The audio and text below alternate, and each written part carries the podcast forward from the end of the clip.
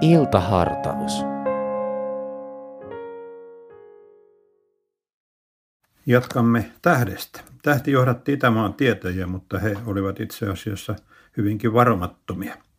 Matkan näet suuntautui ei suoraan Betlehemiin, vaan juuri pääkaupunkiin ja siellä varsin ilkeän pääjohtajan, eli silloin sen kuninkaan juttusille. Kuningas Herodeksen sukujuuret olivat alun perin naapurimaassa Idumeassa. Sen asukkaat ja juutalaiset olivat vähän aiemmin käännyttäneet juutalaisiksi. Jossakin määrin puolijuutalaiseksi määriteltävä Herodes oli monien vaiheiden kautta noussut kuninkaan asemaan. Pitkän uransa aikana hän rakensi paljon ja komeasti. Juutalaisille tärkeintä oli Jerusalemin niin sanotun toisen temppelin korjaaminen ainutlaatuisen hienoon kuntoon. Siksi ei ollut yllättävää, että koko Jerusalem pelästyi tietäjien kysyessä uudesta kuninkaasta. Uransa loppuvaiheessa oleva hyvin vainoharhainen kuningas Herodes oli näet valtakautensa aikana surmannut lempipuolisonsa ja kilpailijokseen kokemiaan poikiaan. Surullisinta loppiaisessa on tietäjien varomattomuus. Kun he kertoivat Herodekselle tulevan kuninkaan syntymisestä, tämä pelästyi ajatusta kilpailijastaan. Näin lähtivät Herodeksen verikoidat liikkeelle kohti Betlehemiä. Kuningas lähetti sotilaat surmaamaan kaikki alle kaksivuotiaat lapset. Unessa nähty enkeli-ilmestys pelasti kuitenkin tietäjät Herodeksen tapaamisesta ja antoi hieman reagointiaikaa Joosefille. Joosef lähti näkemänsä unen perusteella perheensä kanssa Egyptiin. Kulta, mirha ja suutsikka olivat toimeentulolähteenä Egyptin pakolaisuuden aikana. Mitään lahjoista tuskin jäi matkan jälkeen käytettäväksi.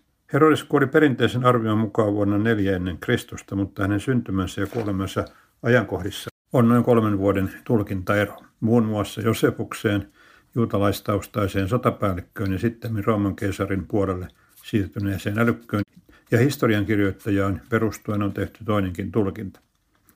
Herodes olisi kuollut vasta vuoden yksi ennen Kristusta alkupuolella. Siitä kauanko Herodes piti valtaa Jerusalemissa näyttäisi olevan vähemmän epäselvyyttä. Tämä ajanjakso alkoi ilmeisesti vuonna 37 tai viimeistään vuonna 36 ennen Kristusta. Kun muistamme todennäköisen virheen Jeesuksen syntymäajan määrittelemisessä, niin Herodes hyvinkin eli vielä vallassa Jeesuksen syntymän aikaan ja hetkisen jälkeenkin. Kun sanoma uudesta kuninkaasta tuli Herodeksen korviin, hän edelleen pelkäsi vanhaan juutalaiseen valtasukuun lukeutuneiden makkabilaisten tavoittelevan valtaa. Hänellä oli vaikeuksia Augustuksen kanssa, joka ei enää hyväksynyt häntä keisarin ystäväksi. Ennen kuolemaansa Herodes epäili myös, etteivät juutalaiset suinkaan surisi häntä. Siksi hän muun muassa määräsi seitsemän päivän pituisen surumarssin hautapaikalleen. Hautapaikka löytyi vuonna 2007 noin 12 kilometrin päässä Jerusalemista etelään. Tänäänkin sekä Jerusalem että moninaiset kansat sekä valitettavasti myös miekat ja keihäät ovat politiikan ja uutisten arkikieltä. Aseet tosin näyttävät olevan astetta entisaikaa kovemmat.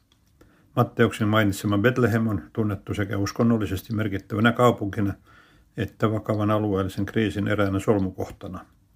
Vainotut ja pakolaiset ovat meille tuttuja. 2000 vuotta sitten odotettiin vaikeuksista vapahtavaa Messiasta, mutta ei tarkkaan tiedetty, minkälaista Messiasta oli määrä, oikeus ja mahdollisuus odottaa. Satoja vuosia ennen joulun tapahtumia oli kirjoitettu ylös Miikan teksti, joka toistuu varsin samanlaisena Jesajalla. Tulee vielä aika, jolloin Herran pyhäkön vuori seisoo lujana. Ylimpänä vuorista se kohoaa korkeimpana kukkuloista, ja kansat virtaavat sinne.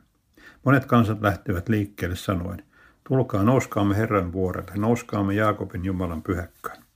Hän opastaa meitä tiellään, ja me, me tahdomme kulkea hänen polkujaan, sillä Sionista tulee Herran sana ja Jerusalemista kaikuu Jumalan puhe.